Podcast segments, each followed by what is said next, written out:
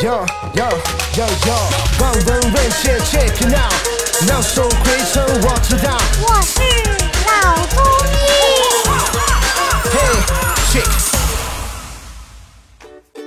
本节目由上海团市委、上海中医大、上海青联、上海医卫青联、辣椒智库联合出品，由上海徐浦中医医院特别支持，喜马拉雅独家播出。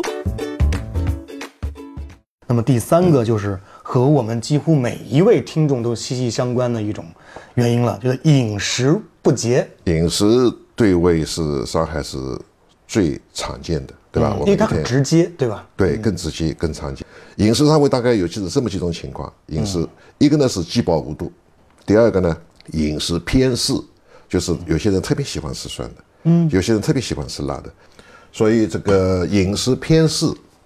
就是偏向于嗜好某一种东西，那么这个容易导致脾胃功能的失去平衡。比如说，我就特别喜欢吃辣的，啊，就属于无辣不欢的这种人，其实对胃的损伤是相当大的。对。还有呢，就是这个饮食不节，引起急性胃肠炎、恶心、呕吐，甚至腹泻啊，这些东西都是属于饮食不节对胃的伤害。刚刚也提到，其实我特别喜欢吃辣的，那我个人感觉是不是？有这样一个说法啊，之前听说过，就是你喜欢吃什么，说明你体内需要什么。那可不可以理解为，我喜欢吃辣的，我的胃也喜欢吃辣的，它缺少辣的这部分的营养啊？这样的理解是不是有点问题？回答这个问题有点难度，为什么呢？的确，在我们古代民间有一句话，胃以喜为补，就是喜欢什么。说明身体里面缺什么啊？是这个等于说是机体的无声的呼唤，通过食欲表达出来。那么是有这个说法的。那么我觉得也有一定的道理。关键是这么说吧，你喜欢的对还是不对，不等于说你真的身体里面你喜欢缺这个辣素，缺这个东西，不等于说你就缺这个辣素，对吧？你要那个辣素干嘛呢？也没辣素这一说，对吧？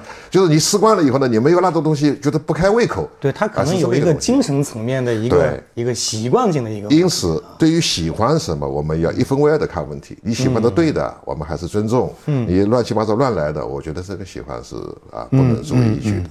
对，然后所以说我们稍微总结一下啊，在这个外因。刚刚蒋医生提到的这饮食不节里面两种情况啊，第一种是饥饱无度，就是有的时候吃太多，有的时候又不吃饭啊这种情况；第二种呢就属于是食物的偏嗜了，对，比如说你是非常的喜欢某一类的这种食物，对，那么具体这个食物对你是好还是不好，首先它对胃肯定是有损伤的，对，但是呢这个东西是不是你体内所需要的，是不是你真的缺少这部分的营养，这部分东西，那可能就要根据这个食物本身的好和坏，以及对你身体的产生的一个效果跟反应来客观的判断了，对吧？对。好，那么除了这个饮食不节之外，刚刚您提到了一个叫劳逸失调，对，哎，这个应该怎么样去理解这个概念呢？简单来讲，就比如两种情况，第一个长期不动的人，对脾胃是它的功能是虚弱的，比如说老年人，这个也没法走路了，很少活动。它常常会引起便秘，它往往吃不下饭，因为它这个胃肠功能都非常弱了嘛，对吧？这个是没有劳，太过逸了，对吧？还有一种的相反，就是过于的劳累，过于的劳累了以后啊，这个它也吃不下饭，它这个太疲劳了，对吧？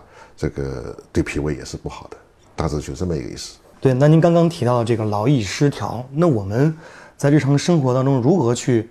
改善这种劳逸失调的这种情况，所以要有一个正常的饮食起居啊，作息制度，防止过于劳累啊。过于劳累了以后，一个人非常疲劳，脾胃虚弱啊，中气不足，这个想睡觉没有力气，饭也吃不下，那么要防止过于劳累。适当的这个在紧张的工作之余，活动活动，注意休息，对吧？同时，另外一方面呢，这个我们也要强调。